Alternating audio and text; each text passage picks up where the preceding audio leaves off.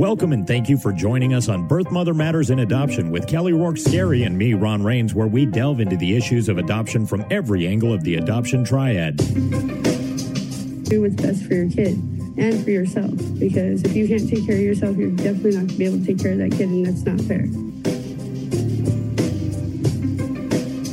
And I know that my daughter will be well taken care of with them. Don't have an abortion. Give this child a chance. All I could think about was needing to save my son. My name is Kelly Rourke Scarry. I'm the Executive Director, President, and co founder of Building Arizona Families Adoption Agency, the Donna K. Evans Foundation, and creator of the You Before Me campaign. I have a bachelor's degree in family studies and human development and a master's degree in education with an emphasis in school counseling. I was adopted at the age of three days, born to a teen birth mother, raised in a closed adoption, and reunited with my birth mother in 2007. I have worked in the adoption field for over 15 years. And I'm Ron Rains. I've worked in radio since 1999. I was the co host of two successful morning shows in Prescott, Arizona. Now I work for my wife, who's an adoption attorney, and I'm able to combine these two great passions and share them on this podcast. If you enjoy this podcast, make sure to rate and review us on whatever platform you use to listen to us and follow us on Facebook, Instagram, and Twitter. Look for AZ Adopt Podcast. Today, we're going to talk about the power of donations. Uh, Building Arizona Families, AZ Pregnancy Help, the Donna K. Evans Foundation, we're all nonprofit. And the point of today is to understand how donations really impact the people that receive them. So when when we put out notices that hey we're looking for maternity clothing or food for uh, Thanksgiving dinners or Christmas dinners, I want to talk about really where that goes because oftentimes people think that when they drop off a donation, you know, it just gets kind of pushed to the side and it's not celebrated and it's not that big of a deal and it's just a tax write off for them. It's actually really a huge deal and the women that it's going to help is not just helping the women it's helping maybe the other children in their home. It, it it's like the gift that keeps on giving in all seriousness. Right. So we get and ask for donations of maternity clothing. A lot of times we have women that will come in off of the street with literally nothing but the clothes on their back. Mm-hmm. you know mm-hmm. things that get stolen from them. They have lost things along the way because they are transient. We have women that will come into our office and think that they're pregnant and they, they won't test positive. So even those women, we will help with clothing because we also accept donations for non-maternity clothing. And we will also give them a food bag because again, our, our mission is, is to help them and for women to leave our office better than when they came when they arrived. So when, you know, when you're thinking about, you know, who am I going to hand off my donations to, whether it be maternity clothing or clothing that maybe a woman could use for an interview that she is achieved by applying for a job for the first time ever, maybe, or maybe in years. And it's so intimidating, you know, to step back into the workforce, especially when you have maybe a history of being homeless and your self esteem is low. And your clothes probably reflect that as well. So if you get yourself like a new shirt and a new pair of pants or a skirt or whatever, it's going to help you internally just kind of with that that feeling of I can do this, you know, give you a little more confidence.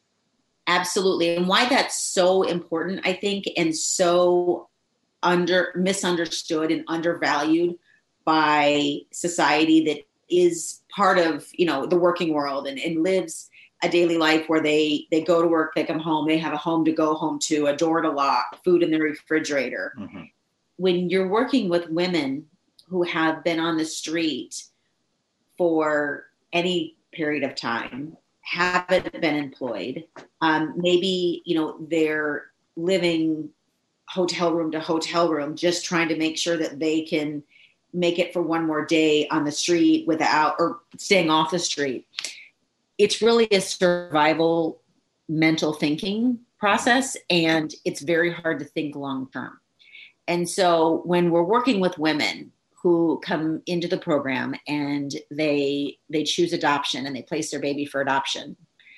After that, we transition them over to the Donna K. Evans Foundation. And that's where we continue to try to build them up because we don't want women to just stay stuck in the cycle that they were in. It's important because a lot of these women have other children. Hmm. Some of these children have been removed by the state and are in the state's custody, uh, or maybe they're placed with family members or close family friends, their other children. And that doesn't mean that as a mom, they don't still want to have their children be proud of them and they want to succeed and they want to better themselves. They have dreams and aspirations and goals, just like everybody else. So, donations are really the foundation of any nonprofit. You know, as we as an agency pour into you know the maternity clothing closet and and yes we do purchase things for the closet you know as well there is never enough because there's always a perpetual and ongoing need and it may seem like a really little thing to have you know a couple pairs of maternity jeans or a couple um, you know nice casual business casual type suit stuff for women it, it's worth it. It's worth the trip to, to stop in and see what all this really looks like. You know, our maternity clothing closet is the size of, I would say, a medium size office room, small to medium size. We do, uh, uh, there's a video on the Donna K. Evans website where we walk through it and you can actually see, you know, what it looks like and why it's important. We also accept donations of, of toys because whether they're new or used, if they're new, then we usually hold them for gifts for birth moms to give their children at mm-hmm. Christmas or birthdays. If they're used, then we clean them if they need to be cleaned, and then we put them out so the children can play with them when they come in and their moms have an appointment either at the Donna K. Evans Foundation or Building Arizona Families. And we go through them frequently because some of these children have been through enough. And so when a child picks up a toy and is playing with it and it's time to leave, I always have the child take the toy because I don't want there to be one more disappointment in that right. day. So it's just it's it's those little things that um, I think that we as a society can do to kind of pay it forward and be grateful for where we are. We work with women who are trying to obtain their GED because they didn't graduate high school. My birth mother herself didn't graduate high school. She dropped out in the 10th grade. And so we have women who are really working on their GED. And so we're always asking for donations of GED study guides. Mm-hmm. So women can take them home, you know, back to their apartment or hotel room and really try to improve their life.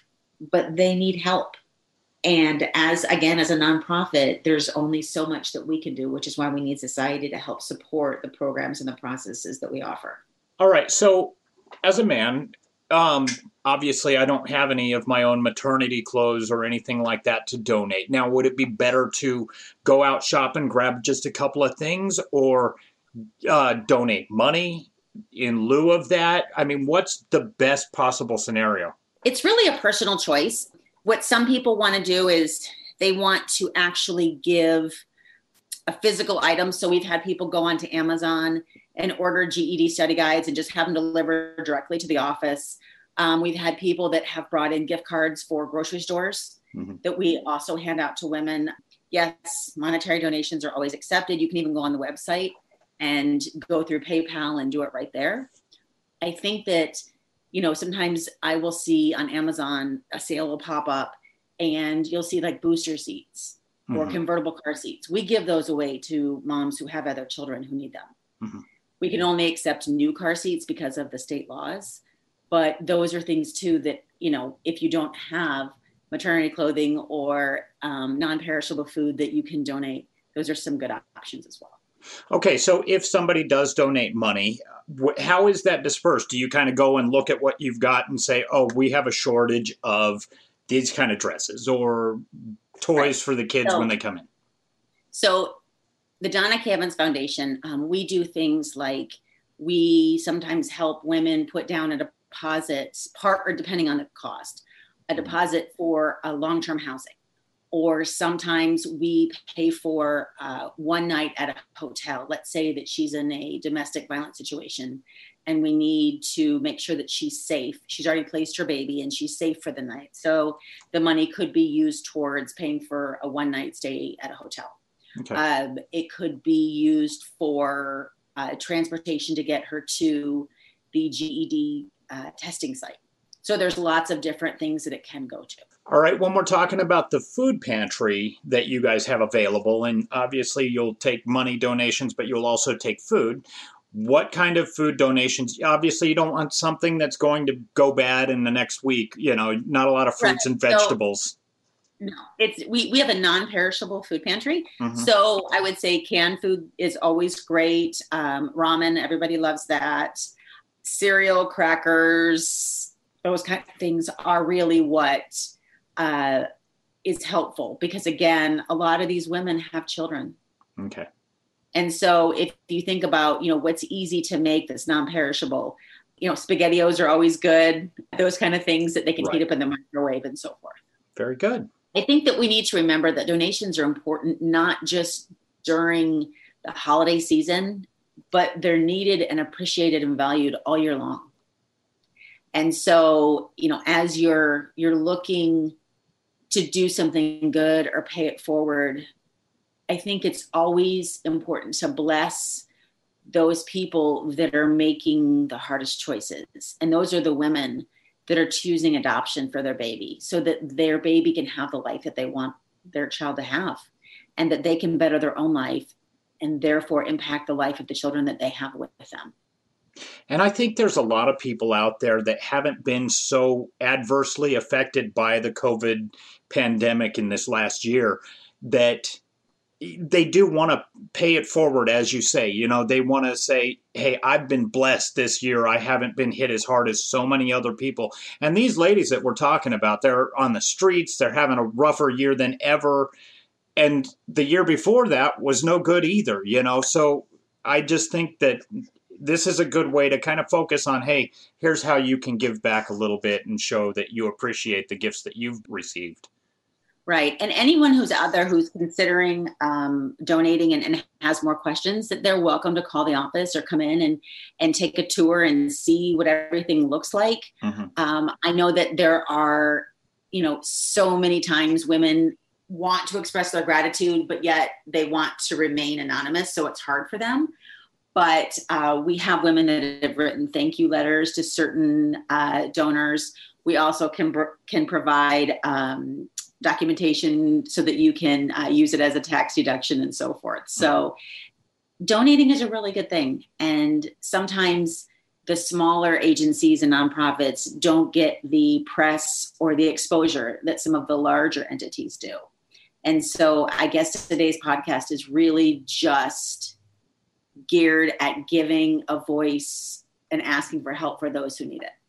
Okay, I was with Lions Club, and one of my favorite things about being with the Lions Club is that 100% of the donations that came from the public went straight back to the public in in other areas you know whether it was you know glasses for the blind or or you know whatever it was now what percentage of the donations that come into you as the Donna K Evans Foundation or as Building Arizona Family what percentage goes directly to the birth mothers 100%. and the people you're helping 100%.